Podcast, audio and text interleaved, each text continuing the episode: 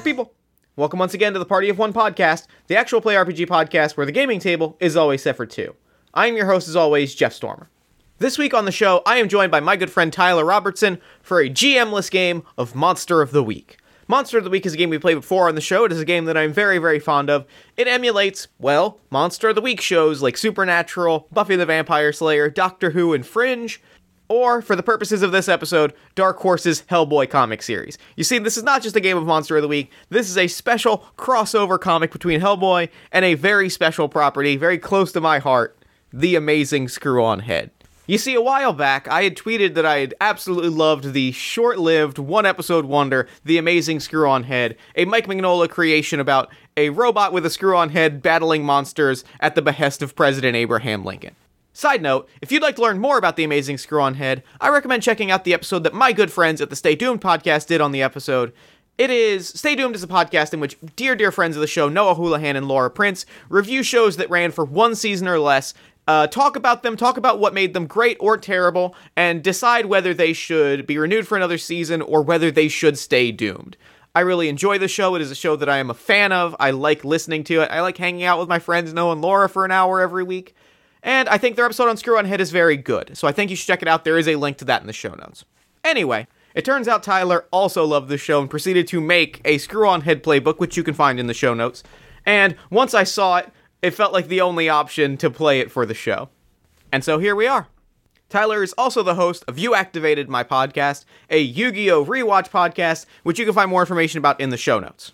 And with all that said, let's throw it over to me in the past so that he can get started with the show. Take it past me. Thanks, future me. This week, I am sitting down with Tyler Robertson. Tyler, thank you so much for coming on Party of One. Jeff, thanks so much for having me. I'm so excited.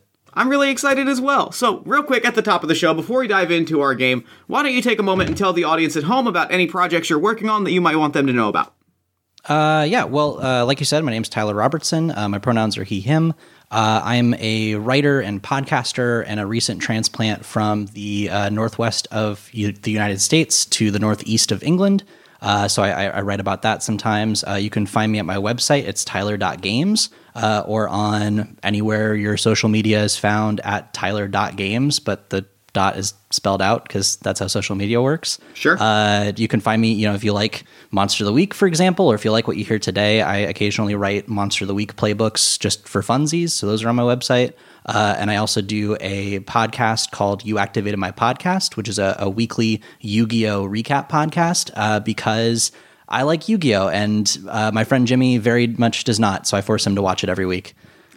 A fitting torture. I think that's really best friendship in a nutshell is I'm going to make you do this thing that you hate every single week, and then we're going to record it. I believe it's the true spirit of podcasting. Absolutely, absolutely. And in my case, it's I'm going to move to a different country and make you watch it, and then you're going to prove to me that you watched it by a weekly book report. So like I said, you can find me Tyler.Games or in my favorite and proudest purchase I've ever made in my life, WelcomeToFlavor.Town also works. This is for you. Thank you. This is for that purchase. I'm bowing. So this week, we are playing a GM-less game of Monster of the Week. It is a particularly special game of Monster of the Week because of the characters that we're playing and the playbooks that we're using. So we're going to hold off on introducing our characters for a little bit. But before we dive in, I explained this to you kind of beforehand, and I'm going to re-explain kind of the structure of it, and then I'm going to give you kind of my pitch for how I think our story begins. Great, yeah. So the general way this is going to work is we are playing GM-less Monster of the Week. We both have characters picked out, statted out, ready to go. We are going to start telling the story together without kind of knowing where we're going, as we're pulling up kind of solve a mystery moves or things that require us to ask questions about the mystery that we're confronting. We will ask the other person, and they will kind of just throw out whatever answer sounds interesting in the moment. Then, around the halfway point of the episode, when we either are forced into a direct confrontation with the mystery, or we feel confident enough, having answered enough questions that we think we can go through the checklist, we'll pause, we'll go through the mystery-solving checklist, piece by piece, fill out those answers, and then actually confront the mystery at the very end, at the back third of the episode, at our big climax. So, my pitch to you is... I think that what I'd like to do is basically you, since your character, who I'm holding off the reveal on until you emerge dramatically. Yeah, I'm wondering how you're going to explain this without saying the characters. I think that you're coming out of, like, a hibernation, because I think you've been tapped for a case. Oh, okay. So I think it's, like, a modern-day mystery that, like, you are being pulled out of your home, out of your timeline to, like, solve this mystery with us. Whether it has to do with you or it has to do with, like, or it's just a general mystery that we need your skills on, I haven't decided yet. What do you think about that? I love that. That's great. All right. Then I think that's what we're going to go with. Okay. So I think it is, like, the early to mid-90s, right? Like, it's that very kind of Dark Horse comics, sort of perennial 90s, where everyone is very heavily inked in black. You know, we're all wearing brown trench coats for some reason. Because they're the most fashionable article of clothing a person could own, obviously. Sure. And where does our mystery start? Let's come up with a good solid, like, mystery hook that can bring in at least our first of our protagonists, who can then tap the second. Yeah. Man, are you thinking like what's a spooky place? Are we getting spooky with this? What's a good spooky location that something, like, mysterious is happening? In Portland, where I used to live, there were, if you go far enough outside of Portland, there are these, like, orchards where the mist and the fog would hang real low.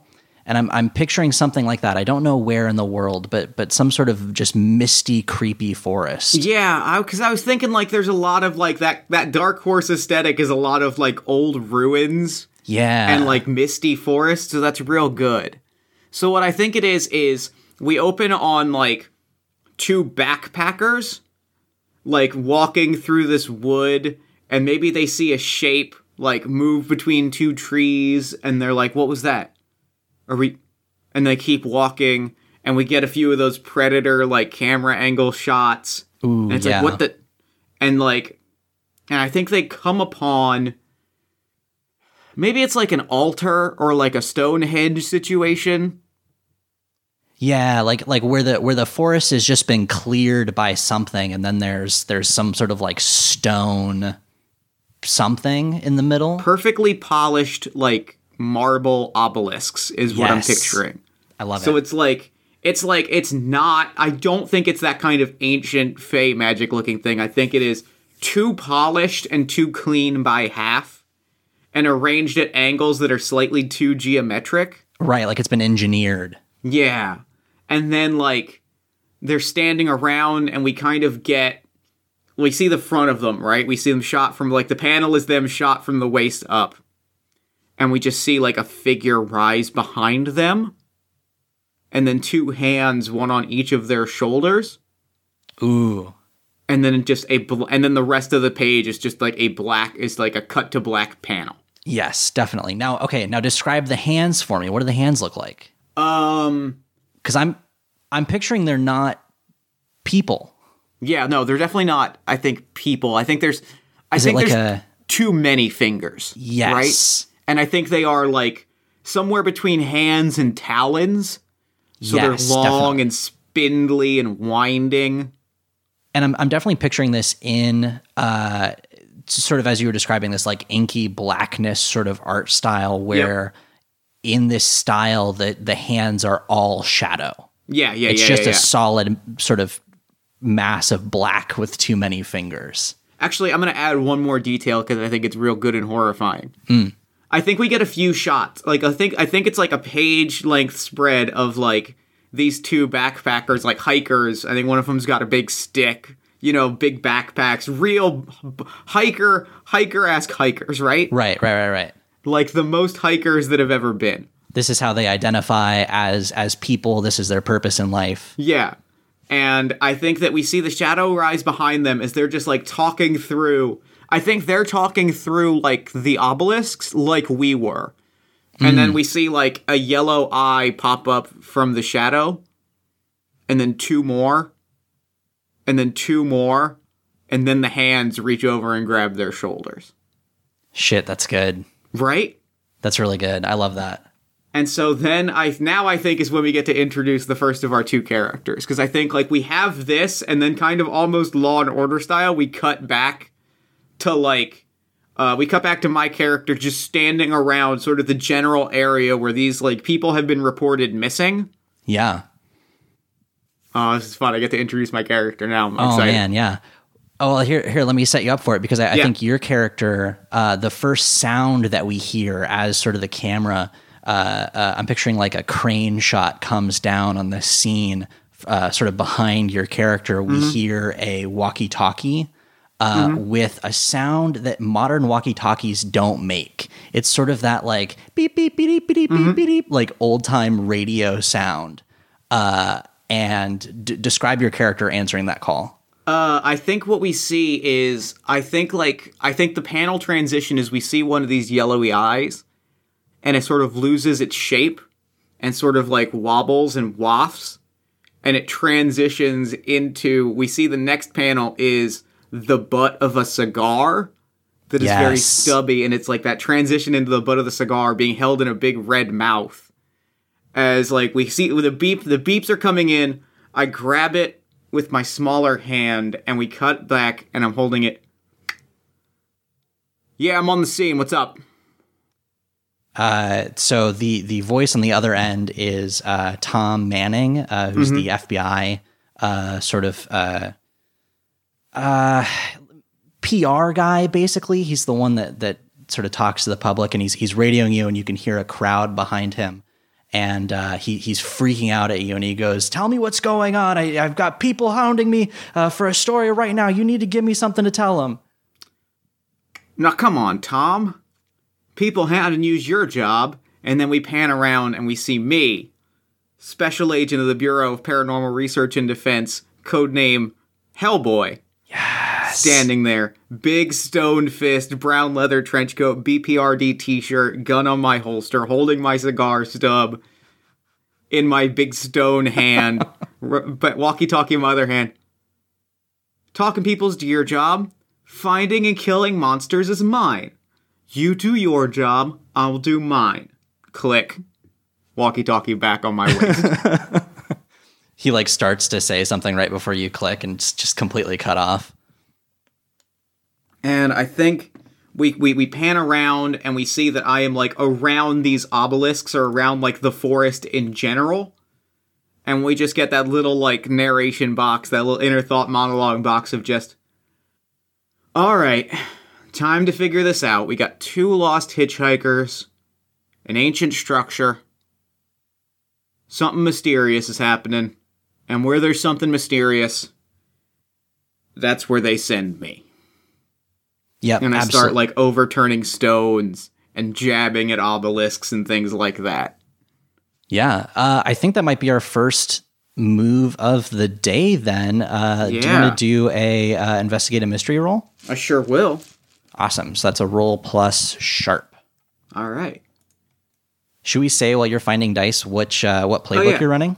Yes, I am playing the summoned playbook, which is specifically a monster, a summon that is a monster that has been brought to Earth by the villains and has some vague sense of destiny, but is mostly just here to do a job. Right. It is.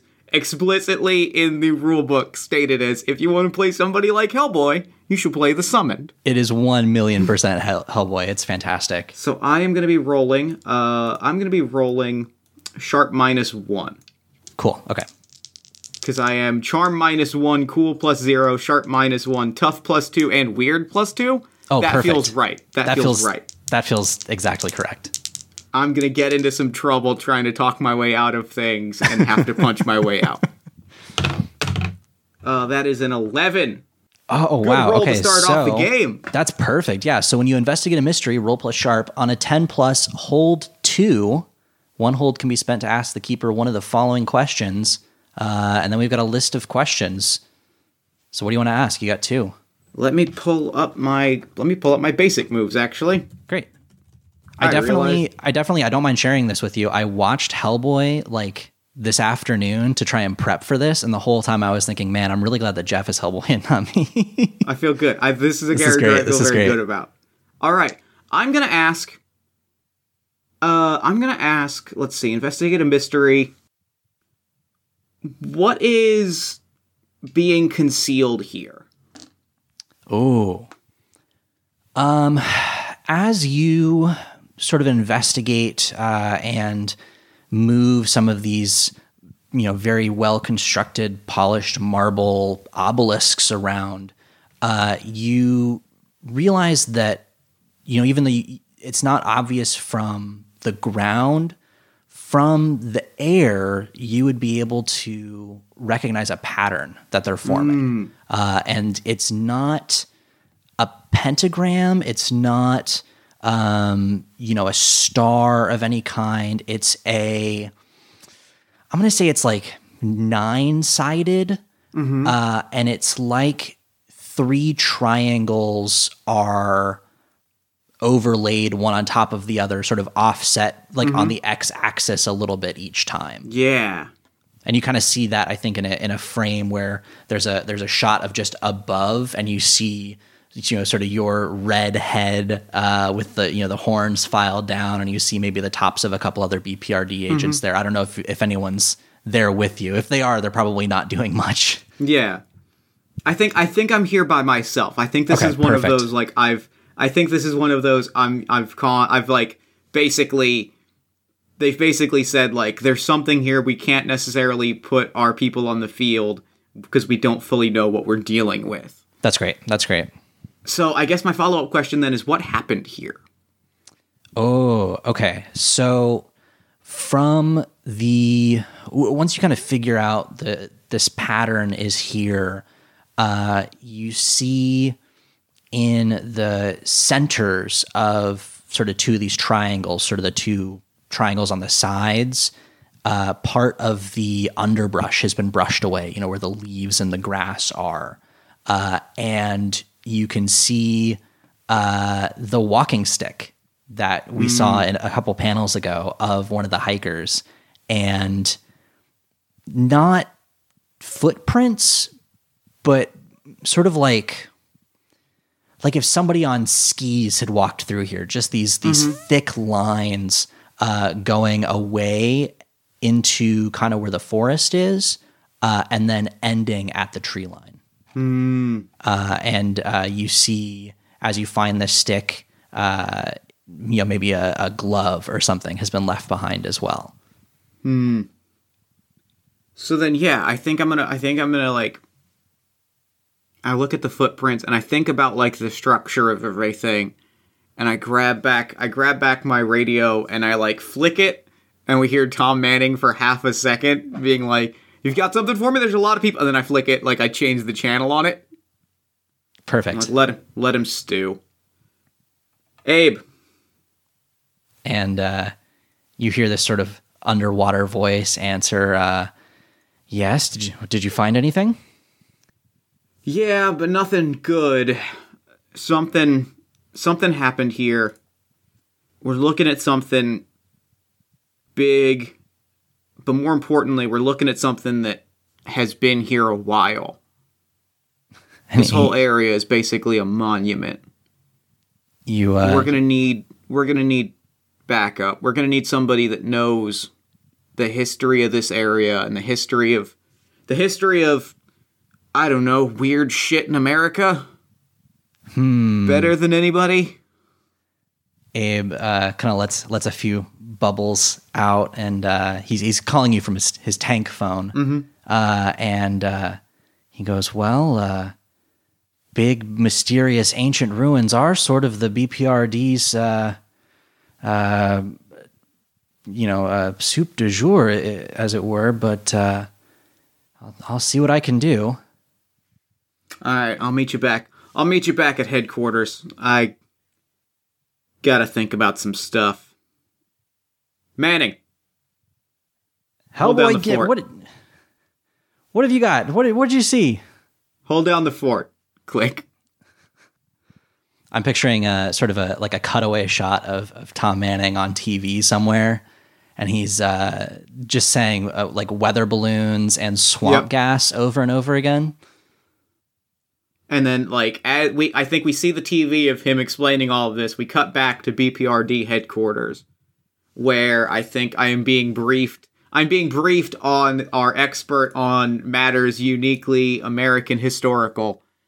As I think, like, I'm being informed by agents, right? Like, I'm walking along and they're like, well, unfortunately, this area is, like, prone to these sort of supernatural instances. Whatever we're dealing with is, we're fighting it on its home turf. So we need somebody that can understand the history of this area better than, and honestly, any of our agents or records have. Luckily, we have found just the agent. Hellboy, meet your new partner. And I think what we see, what do we see specifically? I'm picturing like a coffin opening. You know what? I think it's better than it might be better or worse than a coffin. You know, those like, those metal, coffee containers, like the Folgers cans. Mm-hmm. I think it's just a big one of those that's got like a crummy plastic lid. Mm-hmm. And it looks like it's been buried for, you know, a century, right? Yeah. And the somebody walks over and one of the agents puts on these sort of white cotton gloves and he cracks the seal on the plastic lid. And as the camera sort of pushes up towards the top of it, and I think it really is honestly just like a coffee can. You look inside, and inside is a dull gray metal head with, instead of a neck, a long screw. And two yellow eyes sort of blink to life, and the head inside goes, "Ah, America needs me." Hellboy, meet your new partner. The Amazing Screw-On-Head. There are two histories, one that is told and one that isn't. I, Abraham Lincoln, do order that America's strangest, most secret histories will only be recorded in one book. These are the adventures of The Amazing Screw-On-Head. We cut back from the end of the theme song, and the Hellboy... We just watched the cigar fall from his mouth, and he just mutters, "You're kidding me." And Screw-On-Head is being sort of pulled out of the can and placed on a little pedestal by one of the agents.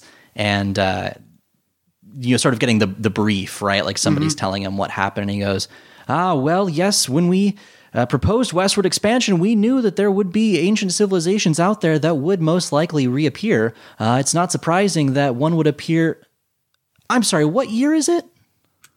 It's 1996. 1990. "Well, that does match many of the astrological calendars that I studied before I went under, but it has been a time." And he sort of looks around. "I'm going to need a body." All right, I believe that is one of your moves, is it not? It is, in fact. So I am playing the Amazing Screw-On-Head sheet that I wrote, and this is the first time I've been able to play a playbook that I wrote, so this is exciting for me. When the game starts, I get a new body. That's kind of Screw-On-Head's main deal, is he has detachable bodies. When you get a new body, I get to describe its look and select two moves that I get to take. I'm going to say, and I know you've got the sheet pulled up here as well, I'm going to say that this body has a portable library and I'm going to say it's got a jetpack. Okay. And then I've got, we'll just say a fist for now for my piece of gear. And then I'm going to take that first list of ratings. Unlike other Monster of the Week characters, I get a new set of ratings with everybody. So I'm just going to take Charm -1, Cool -1, Sharp 0, Tough +2, and oops, that should be Weird +2. I am just going to real quick pick my moves. I'm going to go with, what are you looking at and should I feel that? My gear is a super hand cannon with a big sword. And oh, you're taking the super hand cannon, not the red right hand. You're right. I didn't even see the red right hand. It's got to be the red right hand. The one that's literally the "Hey, look at me, I'm Hellboy." and then the hand magnum, and a big sword. All right, perfect. Great. So I think I'm also going to call for an investigate mystery move from you. As Great, you're kind of rattling off these factoids about the neighborhood, so to speak. Yeah, absolutely. So let me go ahead and roll for that. That's going to be, just +0. Found my dice here. I got my heaviest metalist dice here to roll, so we'll get that good audio. And that's going to be a 9. All right. On a 7 and 9, hold one and ask one question. Great. I'm curious about what it was going to do. I think we actually, like, you're rattling off sort of these factoids, and I think we cut back, we get, like, a brief shot. I think I know exactly what we see. I think we cut back to, like, the area itself, right? Like, the forest. Okay. And I think you're looking around, and you have this flash of recognition, and we get the briefest shot of, like, flashback to 100 years ago, 1896, where you are here and I think it's you, like, punching some shadowy shape. Like, we see it close up. We just see you throwing punches.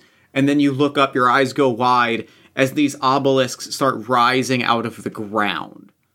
And like, whatever this is, whatever has put these here, has built this, was trying to, like, summon them from beneath the earth and raise them into the skies. Ooh. And I think we just see that flash of those obelisks starting to, like, shake and lift up as we cut back. That's great. That's great. So I'm picturing, like, I'm sort of, the portable library I'm picturing is basically just like a shelf in Screw-On-Head's chest, that he sort of opens like a sliding door, and has got some books in there. And because I've got the portable library, I can ask an additional question. Mm-hmm. And I'm going to ask, what sort of creature is it?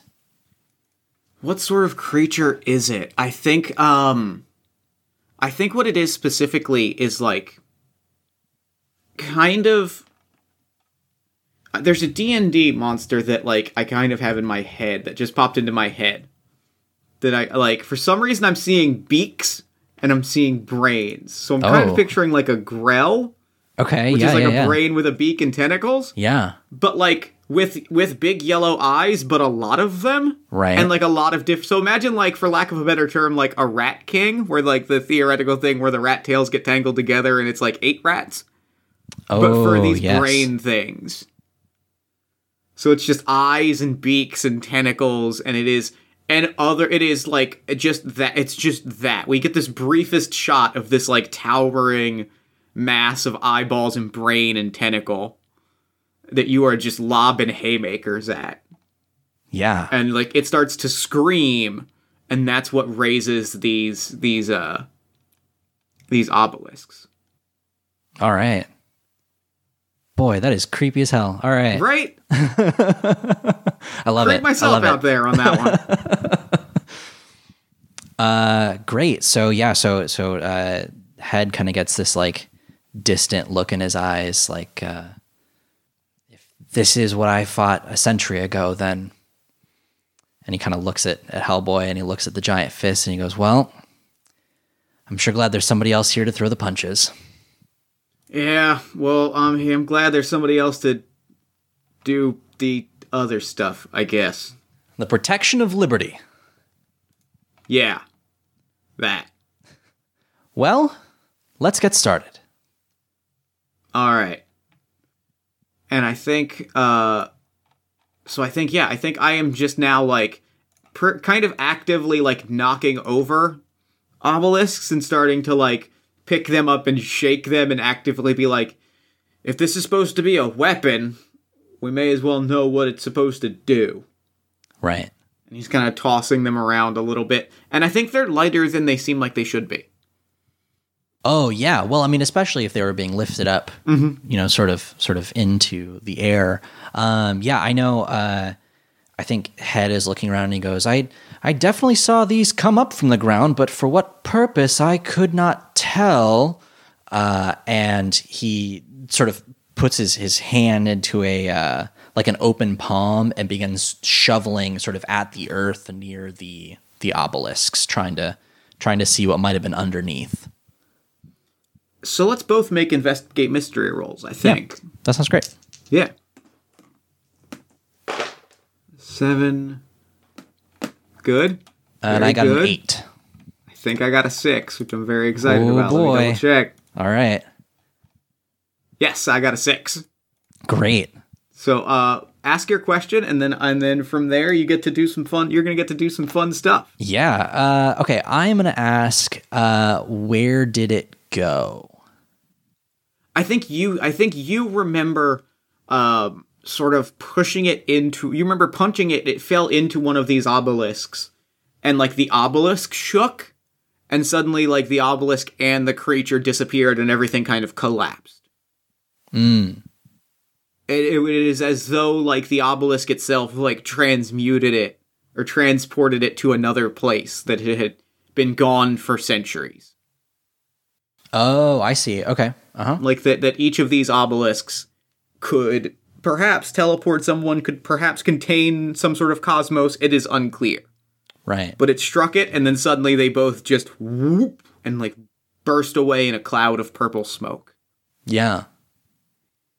Then I think for added creepy detail, like burst of purple smoke that then like lingers in the air and then sucks into a single vortex point and then is nothing. Ooh. Yeah. Okay. I like that. So, boy, you rolled a 6, huh? Mm-hmm. All right, well, let me take a look at the keeper moves here. I don't want to start to, I have an idea for something that would be interesting, but I don't know if it's too hard of a move, if that makes sense. Mm-hmm.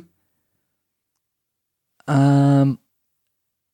Because I have a general thought or two but it sounds like you've got an idea. Well, so the thing that I pictured at first, up until you said that last bit, the thing that I pictured at first, and I think this happens as Hellboy rests his right hand, right? That's the larger one. As he rests his right hand on one of these obelisks, it starts to shake. Mm-hmm. And a sound comes from it, and it sounds like, you know when you roll dice in a cup and you hear that kind of hollow rattling sound? Yep. It's like that.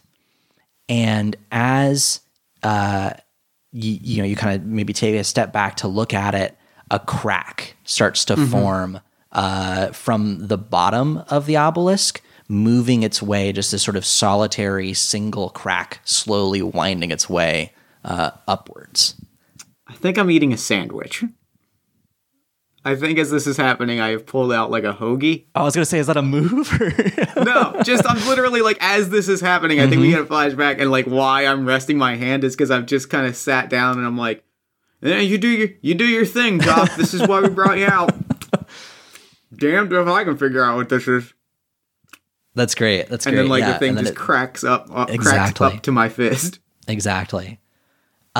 And the thing that happens is the crack starts to split, and a single black tentacle appears from inside the obelisk. That rules.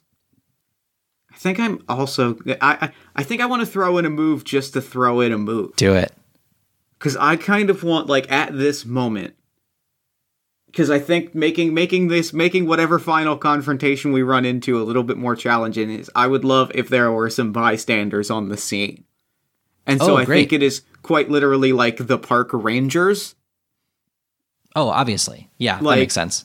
Like flashlights and like mud boots on, like looking around, like, you know, they have organized a search party of the park rangers, and now they're just wading through just at the worst possible moment. Oh, shit. Yeah. So you see them, like, as you're eating your sandwich, kind of cresting the hill. And then at first it's like, oh, no, they're going to see us. And then it's, oh, no, they're going to see this thing happening. Yeah. Yeah, absolutely. Do you, what do you do? I think I kind of just like drop the sandwich in the mud and I look at it for a second. And I'm like, oh, it was really good. It was a good sandwich. Okay. And I get up and I'm like, hey boss, hey doc, we got company. And I shake out my hand as though getting ready to basically like shoo them off. And as I'm shaking out my hand, I look down and I see the shadow tentacle rising from this obelisk. And I'm just like, Doc, we got two problems. And yeah, Screw-On-Head kind of spins his head around in his body and sees the two things that you're talking about, and moves at the egg to try and I think I'm going to try and not destroy it necessarily, but move it sort of into the brush, sort of out of eyesight for sure. Okay. I think I'm going to call that act under pressure more than kick some ass. Okay. Yeah. That's kind of what I was thinking too. Yeah. All right. So act under pressure is plus cool. Great. So that's going to be a -1 for me. Wonderful. And oh, Jesus. Well, you wanted things to get interesting. So that was a 4. All right. So I think that I'm going to make the bystander move here of try and help the hunters. Oh, good. Which is, I think they like run over. I think they're like, hey, who are you? Hey, what are you? And they like run over. I think one of them draws like a taser and they're like running in just as this thing starts to really crack and more tentacles come up. And I think Hellboy sees over one of these like park ranger's shoulder. Another obelisk is starting to crack and like a tentacle comes out and just begins to like goes to like wrap around the throat of this park ranger. Oh boy. Yeah. Well, yeah, that would happen. Great. Does Hellboy want to step in here or, yeah, I think I'm just going to try and cold shoot the tentacle that is trying to attack this park ranger with my giant 45 or 50 caliber pistol. Great. So as I'm doing that, what are you doing? I think so. You said another one's opening, and then there's one that's attacking. I think what I'm going to do at this point is just straight up grab one of the other ones. Mm-hmm. And see if I can sort of move it out of the formation that they're in. Okay. I don't know why. I don't think there's any sort of thought put into that. It just kind of is something that would feel right for Screw-On-Head in the moment. Mm-hmm. Just to save one of them if they're they hatching? Is that what's happening? I can't fully tell yet, and this actually. Do we feel like this is the moment that we need to stop and like figure out what this thing is? Oh no, I don't think this is the thing. I think this is related to the thing, but I don't think this is the thing. Okay, then yeah, I think I don't think they're hatching so much as they are punching through these things. Oh yes, okay. Because I think that the cracks that we're seeing aren't quite like hatch marks where it's like peeling out to let a thing out. They're sort of puncture marks as a thing is punching through it. Something trying to get in or out or both. Yeah. Both is good. I don't know. I don't fully get it yet. Don't know how both works, but we'll figure that out. We'll figure it out. So yeah, I'm gonna go ahead and roll to kick some ass. Yep, perfect. And that's with your. Is that the Magnum or is that what is that? That's with my Magnum. So that's gonna be a harm of 3. Okay. It's gonna be a harm of 3. Plus tough. So that's going to be a plural of +2. 5, 7. All right. So that's a 7+. I inflict, we both inflict harm on each other. Great. So I do 3 harm on this thing. Let's just say that I think if we can get these tentacles to like 10, or do you think 7 is good? I think 7's good. Well, if we can get it to 7, we have success. Then we like blow some of these tentacles away and like give us time to make our hasty escape. So we do 3 harm to the tentacle, to the collective group of tentacles, and the tentacles will do some harm to me. Great. What do you think is a good amount of harm to do? I was going to say, because like I said, I don't think this is the thing. I think this is like thing adjacent. So I was going to say like 3 harm maybe, because it's just like good. a tentacle kind of coming out and it like tries to whip at your hand, right? Yeah. I think it punches me, for lack of a better term, right? Like it balls like clocks up and you, just, And like I go tumbling, but because I've got should I feel that? I think it punches me and I just hold my chin. Oh, yeah, okay. Is that how we're going to do this? Great. And I put my magnum away and I ball up my red hand of doom. So I'm going to take 1 harm and it's going to take 3 harm. Wonderful. And I can make a note of that here. Great. And I think this whole time, I think Head is just kind of looking around and seeing that there are 2 now that have these weird black. I'm picturing them as maybe not being slimy, but having like a slimy sound to them. You know, kind of the just like like as it sort of flops around in the air. Grabbing one from maybe the opposite side of this pattern and trying to lift it and get it away, I suppose. So I'm going to call that some more acting under pressure. Okay. Did we bring?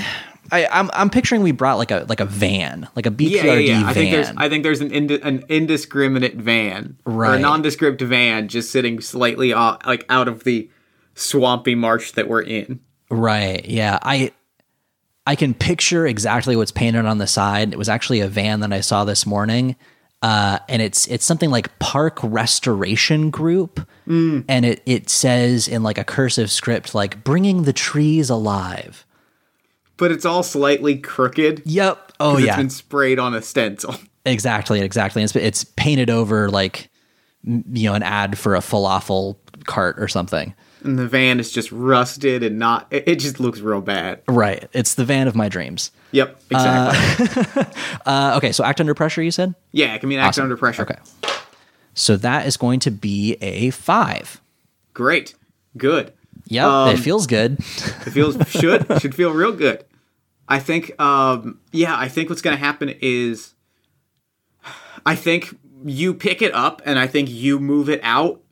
But, like, as you're picking it up, like, you hold it, and the punctures in it have made the obelisk so brittle that, like, you lift it, and, like, the effort it takes you to kind of heave it up, your hands shatter into the thing, and you start feeling yourself pulled towards this infinite abyss as the tentacles are pulling out and, like, grabbing you. Oh, there it is, the out and in. Yep, I'm going to say take 3 harm. Jeez, all right.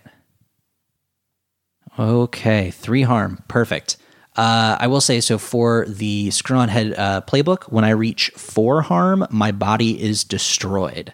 And there are special rules for when that happens. Very good. I'm very excited.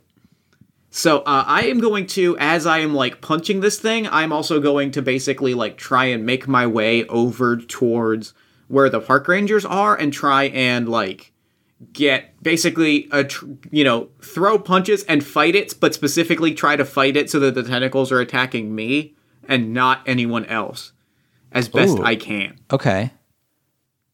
So basically I'm going to try and protect someone here. Yeah. Yep. Perfect. And that's also plus tough. Perfect. So that's 8 on a 7+. I'm going to suffer all of the harm they were going to get. So I'll take 4 harm here. And bump that up down to 2. So I'm going to be at 3 harm. Yeah, that makes sense.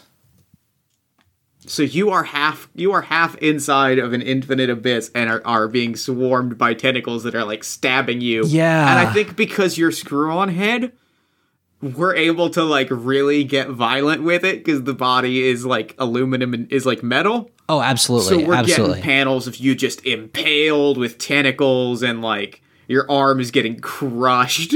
Right. Yeah. Oh, yeah. I'm picturing like one of his arms is just straight up like flattened and like crimped almost. Like if he wanted to, he could bend it sort of either way at 90 degrees. And that's actually probably what's happened is one of the arms is just now at 90 degrees, like right through the forearm. Yeah. I I think also being Screw-On-Head, like having this thing happen, he's used to having like weird stuff happen to him. So it's not really like a panic inducing situation.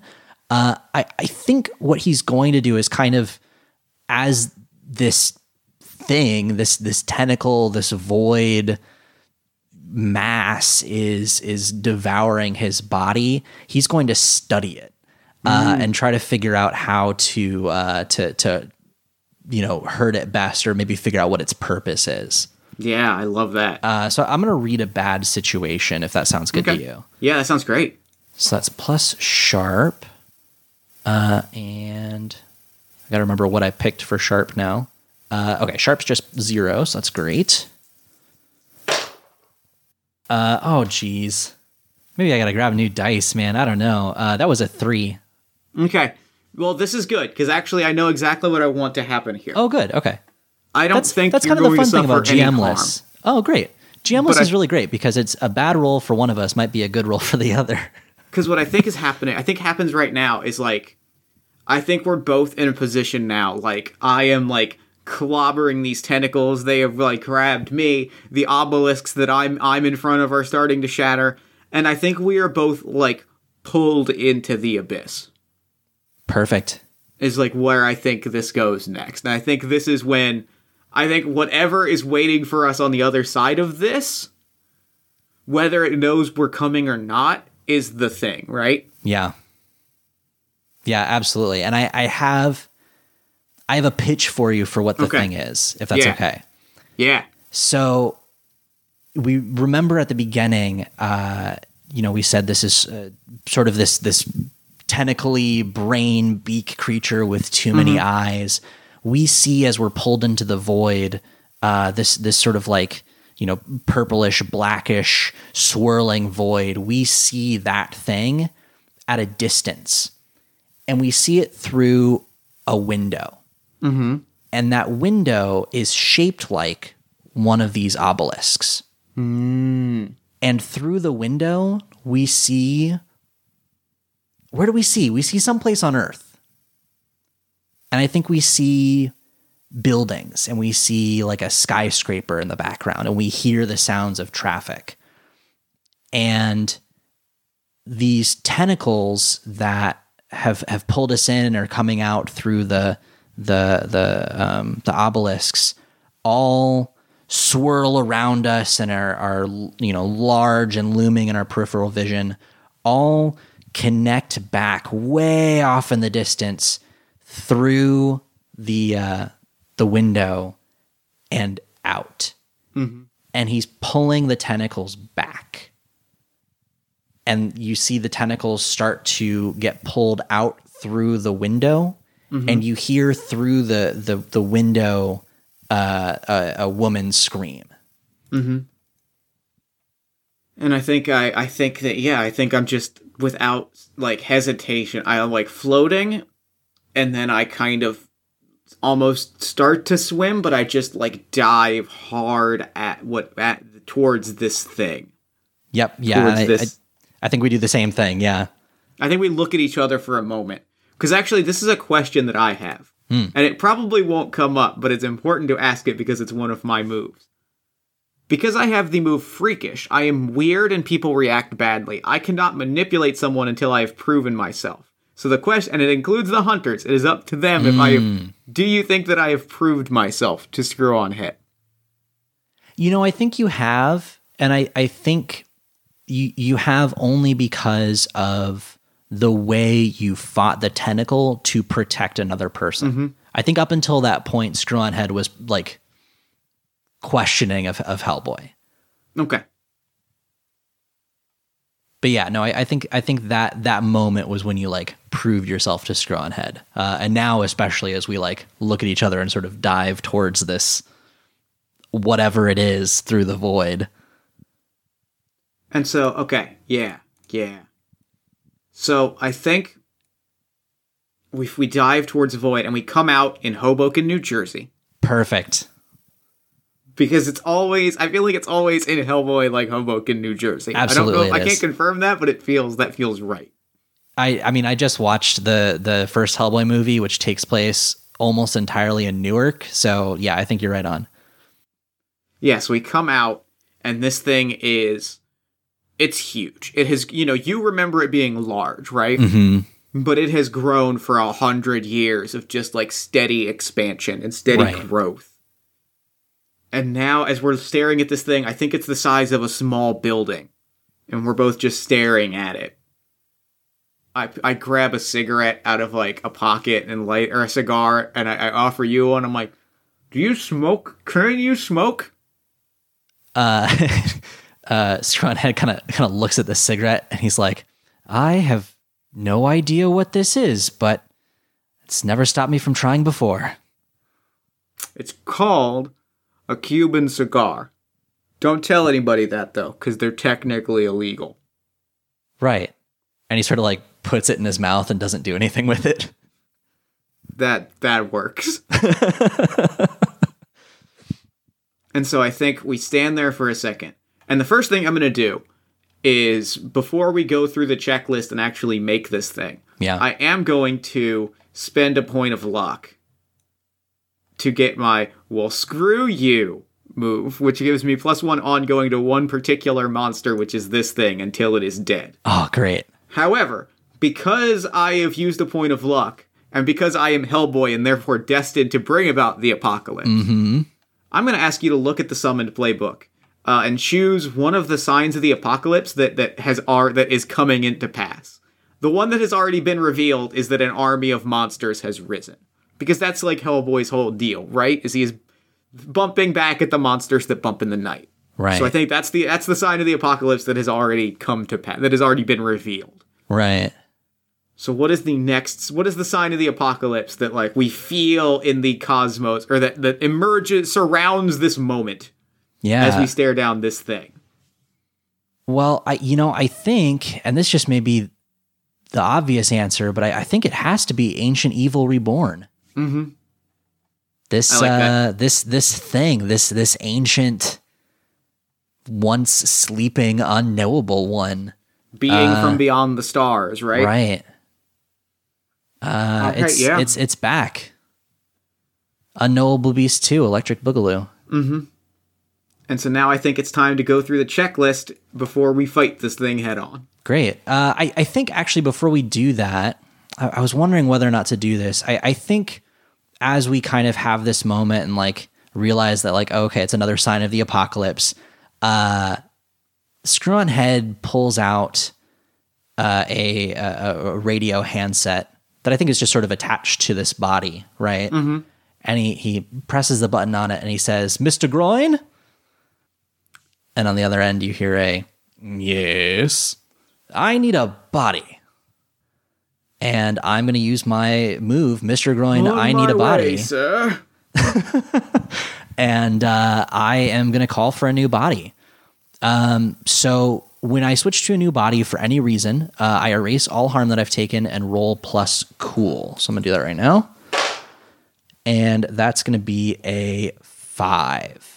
Okay, so you can keep your new body, right? But the keeper places you in a difficult spot to get it, right? So I don't know if you want to do that now or maybe after we go through the checklist. You put me in that difficult spot.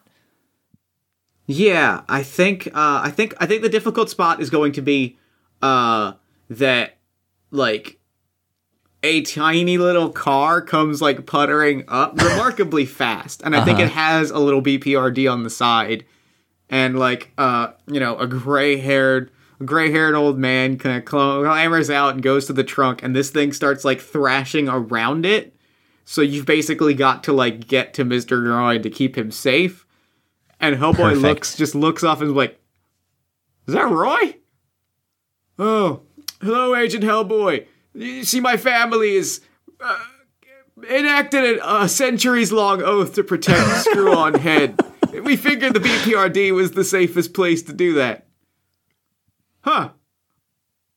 All right. That ain't the weirdest thing I've seen today. Well, yeah, fair. And I think, just so I can say it now, I think this new body is heavily armored and has self-destruct. Mm-hmm. All right.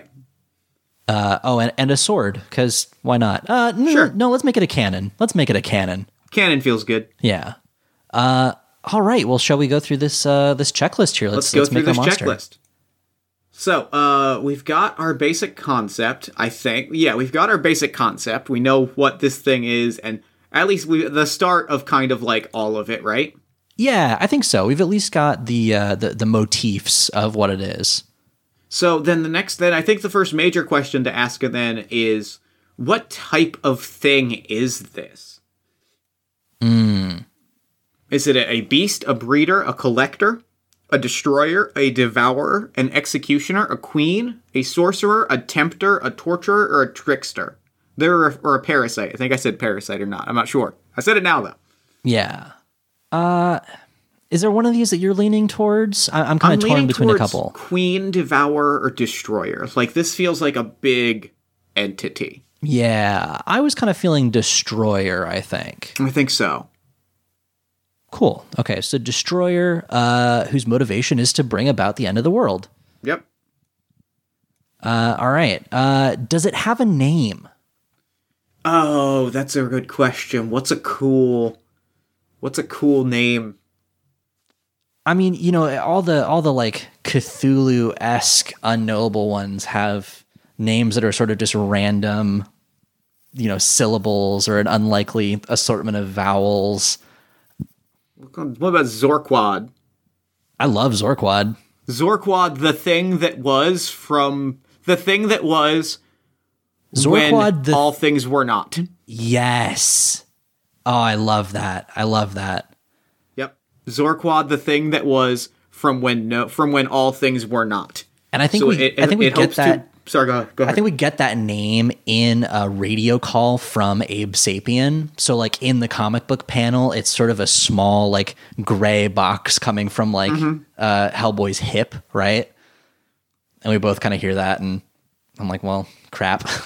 And I think we get that great thing, and it's like, well, good news, my friends. I have found some information on that seems to match the modus operandi of the creature that we are engaging. It seems to be, and then we get a full page spread of this thing with all of its beaks and yellow eyes and tentacles thrashing, and it's holding cars, and it just says in big letters around it, Zorquad, the thing that was from when all things were not. And we just cut back to the two of us looking up like, thanks, Abe.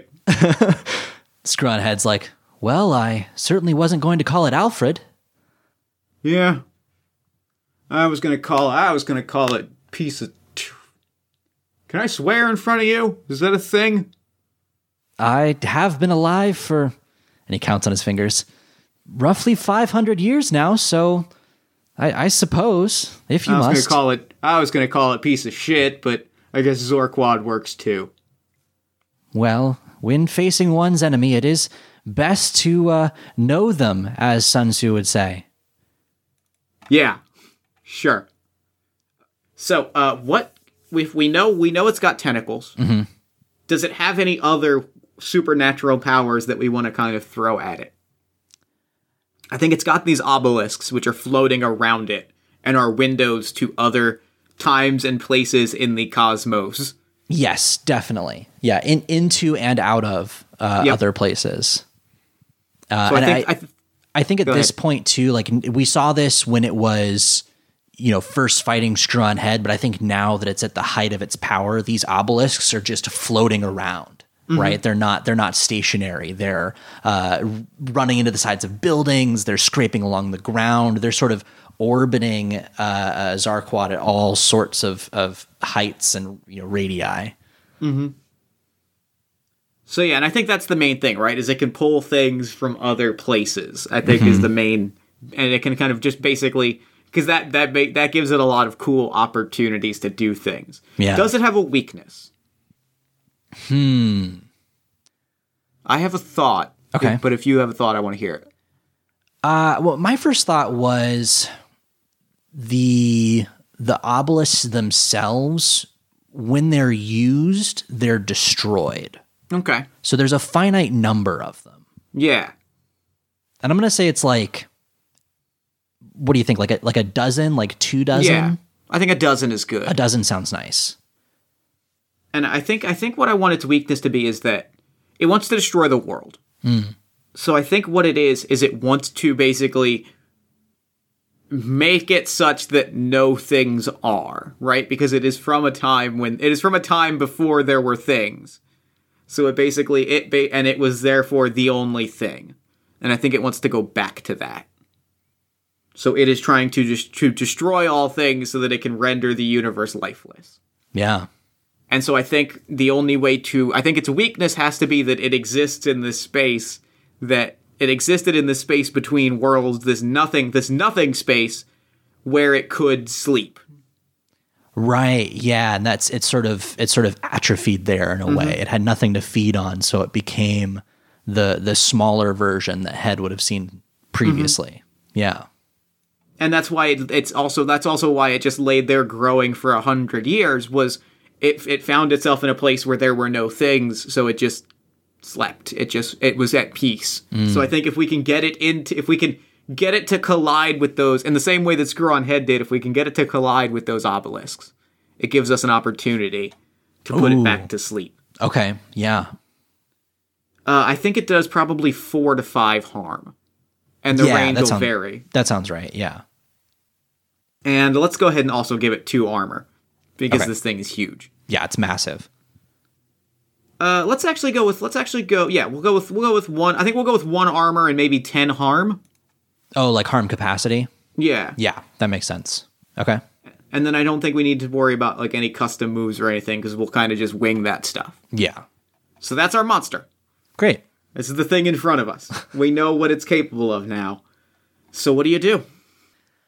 So I think the first thing that Head has to do is navigate around this writhing mass of tentacles, these tentacles that are sort of slamming into the street from above to get to the small car that Mr. Groin, or I guess the grandson of Mr. Groin now has brought with the new body.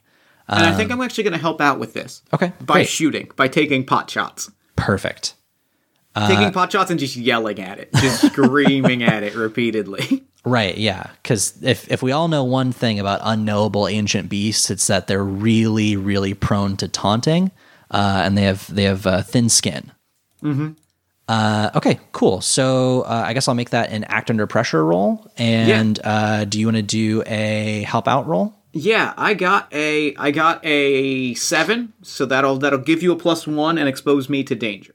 Okay. Which makes perfect sense. That's exactly what I'm doing here. Great. And I rolled a 5, which would be a 4 actually. So a 5 with your help. So we're both exposed to danger.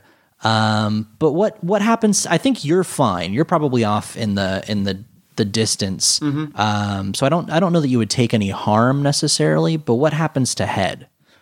I think you're running over and it basically throws a car at you and crushes the body that you're in.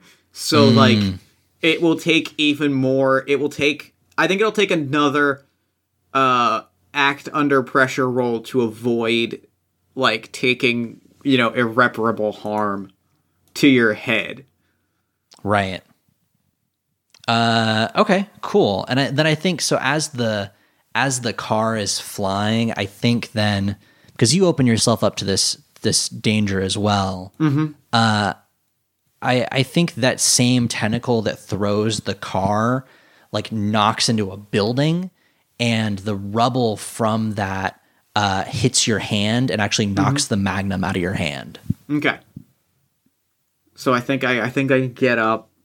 I think like the magnum is crushed now, and I'm like, that's fine. I'm going to have more fun with it this way as is. And I like punch my big red hand into my other hand and I start just like shaking it loose. And I'm like, this is probably more fun for both of us. And I run and I just like Superman punch it head on. Oh, that's great.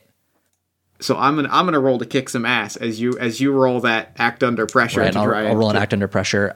When acting is just the head, which is a thing that I can do, all of my rolls are -1 basically. Okay. I got, that's a 8. I also got an 8. So what I will say is you take, What I will say is your new body takes, I think, after armor. We'll call it 3 harm, so after armor, it'll be 1 harm.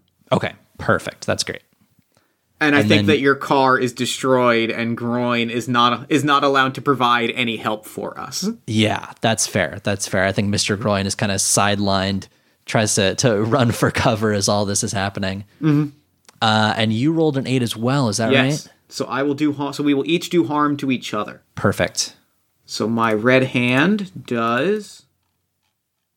It does like 3 harm. Does 3 harm? That's great. And I believe it is also going to do, did we say 3 or 4 harm to me? I think we said 4. All right, so I'll take 2 harm because of my armor, which puts me at 4 harm. Okay. Yeah, so you are kind of like, oh, well, what part of it are you aiming for when you do that punch? Like, are you going straight for a tentacle, or are you trying for a beak? Or I think I'm trying for a beak, and I think I just crush it under my hand. Yeah. And then the harm that you take then is actually another beak.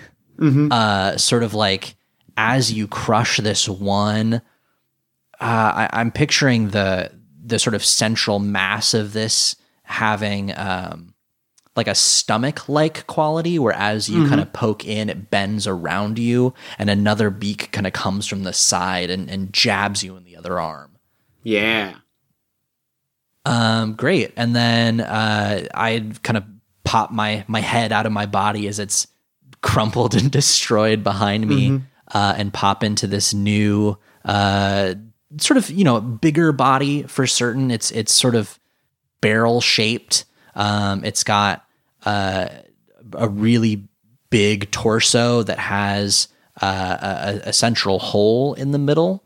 And then I think instead of hands or legs, I think it's got like 4 sort of like pincer legs almost. And it's a quadruped. Mm-hmm. And got maybe 2 like stick arms as well. Yeah. And that kind of like scuttles out from the back of the now crushed car. And so I think, yeah. So what do you do now? You're in your armor. You're in your new body. I think now I'm going to try and locate one of the obelisks and, sort of catch it in its course and redirect it towards the monster. Mm-hmm. Like throw it at it. Beautiful. So give me that kick. That sounds like a kick ass to me. I think it does. Yeah. I'm picturing like seeing one of these sort of in its orbit and trying to intercept it, like catching a football almost, but it's a really big football. Yeah. So that is, let me check my stats here for the new body. That's going to be tough 0. So that is an 8. 8. All right. Take. You're going to take 4 harm, so that's going to be 2 harm. Gonna be 2, yeah. After your armor. Wonderful. And you're going to deal your harm back to it. Okay, and because this is, how would you call the harm on this? Because this isn't necessarily like a piece of gear that I have. This is sort of a improvised weapon almost. Actually, what I think we can do. Because I have a move for throwing large objects, an optional large object on mine. Oh, okay. Let's call it. After you inflict, so we'll just use the mayhem rule that is on the summon playbook. When you grab a nearby large object and use it, this is a car, right? You said car. Well, I was picturing like one of the obelisks, like grabbing it itself. In that case, yeah. Well, in that case, I might not even call it harm. I think that's just engaging its weakness. So I think what it does is maybe it like strips away its armor and then does it like whatever your normal attack harm would be, but it also strips away that armor that it has as it is being pulled into this abyss. Oh, I love that. Yeah. So that would be then 3 harm. Okay. Great. And I think kind of what we see is, I feel like, Screw-On-Head has to kind of like jump to catch this marble obelisk that's coming in, grab it with his 2 little stick arms, and then spin sort of mid-air, and it keeps its same height. It keeps its same sort of trajectory from earlier, but just redirected towards the sort of central mass of the monster. Beautiful. I love it. And as that is happening, I am just punching through beak after beak. I'm going to go ahead and kick ass. Yeah, do it. 5. Oh, that's beautiful. That's a 13. Wow. All right. Let's see what happens on a 12 plus on kick ass. So on a 12 plus, you get like something extra, don't you? You get on a 10 plus, choose one extra effect. On a 12 plus, instead, pick an enhanced effect. So let's see. I'm going to suffer no harm at all, as I am already unstable, and so I'm already going to be getting pretty beat up. Perfect. So I'm going to deal it my 3 harm and suffer no harm in response. Great. And I think whatever, if you don't do anything next, I'm going to take an, if your thing doesn't completely put it away now, I'm going to take another point of harm as my wounds are continuing to worsen. Oh, okay. All right. So I think then what I do next is, now that I've successfully like thrown something at it, I don't know that there would be another.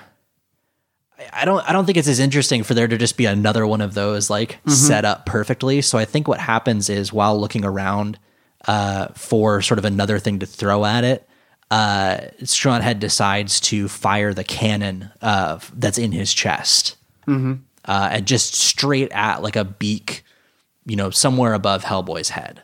Yeah. So I'm going to roll. I think that's going to be another kick some ass. I think so. And that's going to be a 5. All right. So I think I'm going to mark the point of harm. Okay. I'm definitely marking a point of harm here. Where are you at harm-wise now? Are you at 5? I'm at 5 harm. Okay. Oof. I'm closing in. I think we see that there's just a big beak like in my side and like black blood is just oozing out of it. And I'm just like... I think I am going to, I think I'm starting to like fade out, right? And I think that I see something. I just like, yep, I know exactly what I think I know what I'd like to do here. Yeah, go for it. I think I am fading out, like my vision is blurring. And I'm going to yell to Screw-On-Head and say, I need give it one good push, and then get the hell out of here. As I start, like, elbowing it with my big red hand to try and push it back towards another one of these obelisks. Mm. And I am going to, mark another point of luck, another sign of the apocalypse. Ooh, to basically kick some ass, get a 12 plus, and send it into the abyss. Yeah. Okay. Actually, I think even not even saying I need another push. It's just, I think I'm just like, give me a minute. And like, my vision is fading and I start knocking it in. So I think what I'm going to say is I'm going to mark a point of luck and mark an abyss and then see if you can essentially dramatically pull me out at just the right moment. Okay. All right.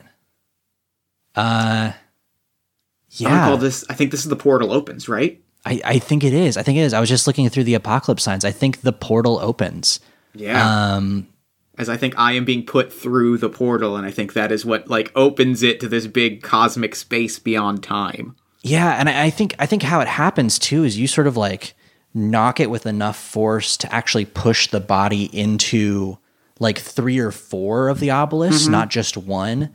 And you see from behind it sort of all of them open at once and become a much larger hole that it and you start to fall into. Mm-hmm. I think on seeing this as sort of the tentacles are falling backwards into the abyss, for lack of a better word, Screw-On-Head is going to run towards you and try to... try to at least get close to you as these tentacles are like flopping around. Give me act under pressure. All right. Let's make sure I get my stats right. Yeah. Awesome. This body has cool +1. So hopefully this will go better. That is a 6. No, 7. Whew, okay. 7. I think you're able to get your body around mine, right? Yeah. But I am too tangled up for you to pull me out without drastic action. Okay, that's good because I know exactly what that drastic action is. All right. What are you wearing right now? Not Jeff, but Hellboy. I think the same thing I'm always wearing. I think the trench coat has been thrown aside. I think when I was shaking out my fist, I cast it off and squared up. So I think it's just t-shirt, jeans, and tool belt. Great. Okay.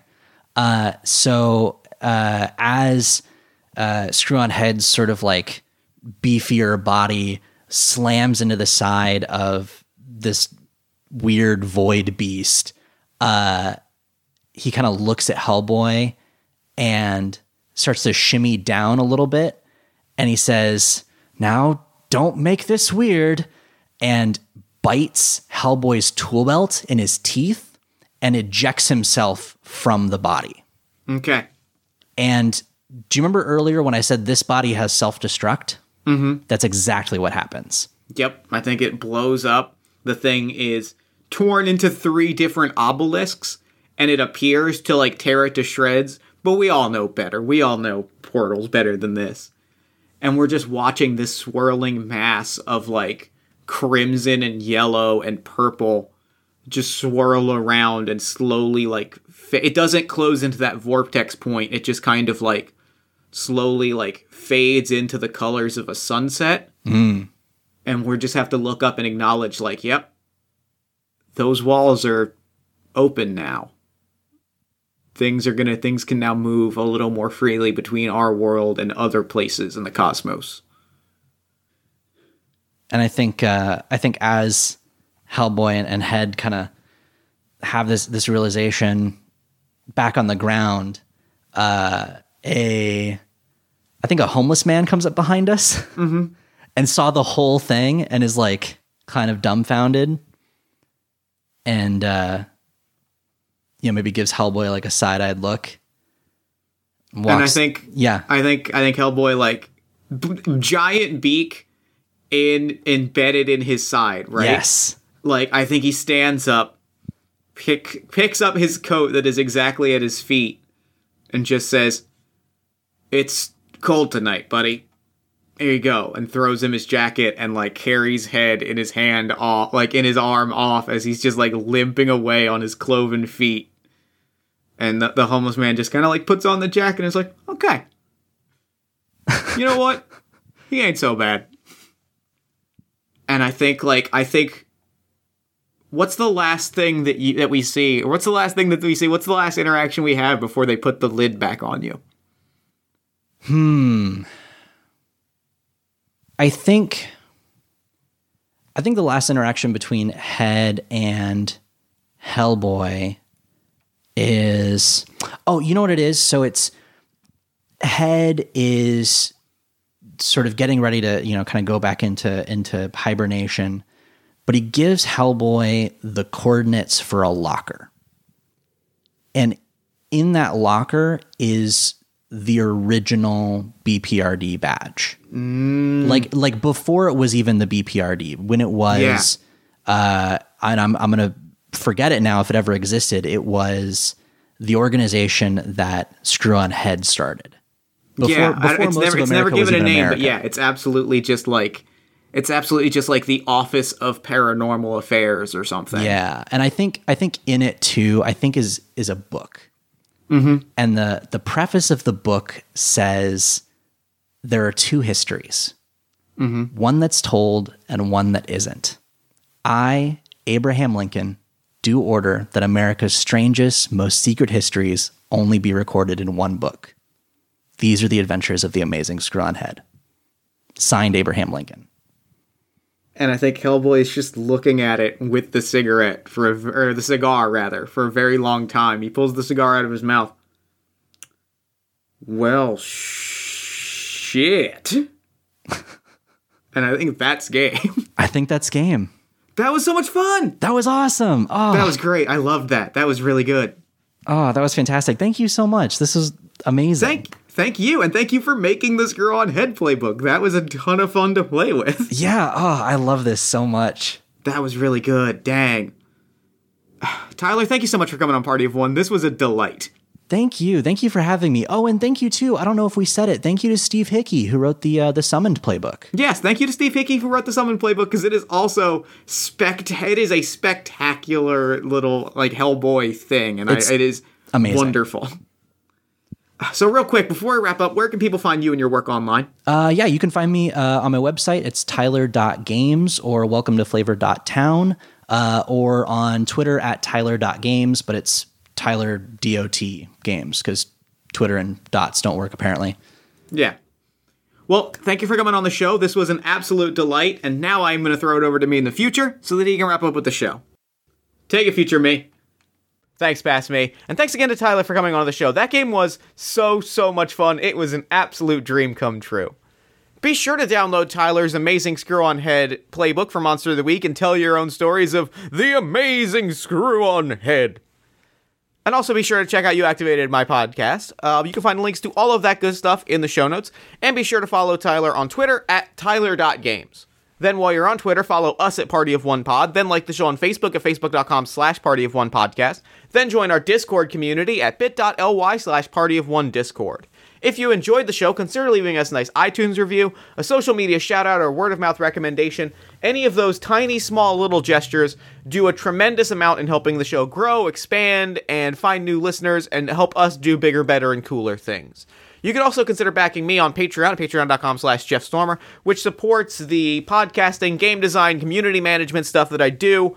It gets you cool rewards like early access to episodes. It's a great deal, and I think you should back the Patreon. I think it's good. That's all I got to say about it.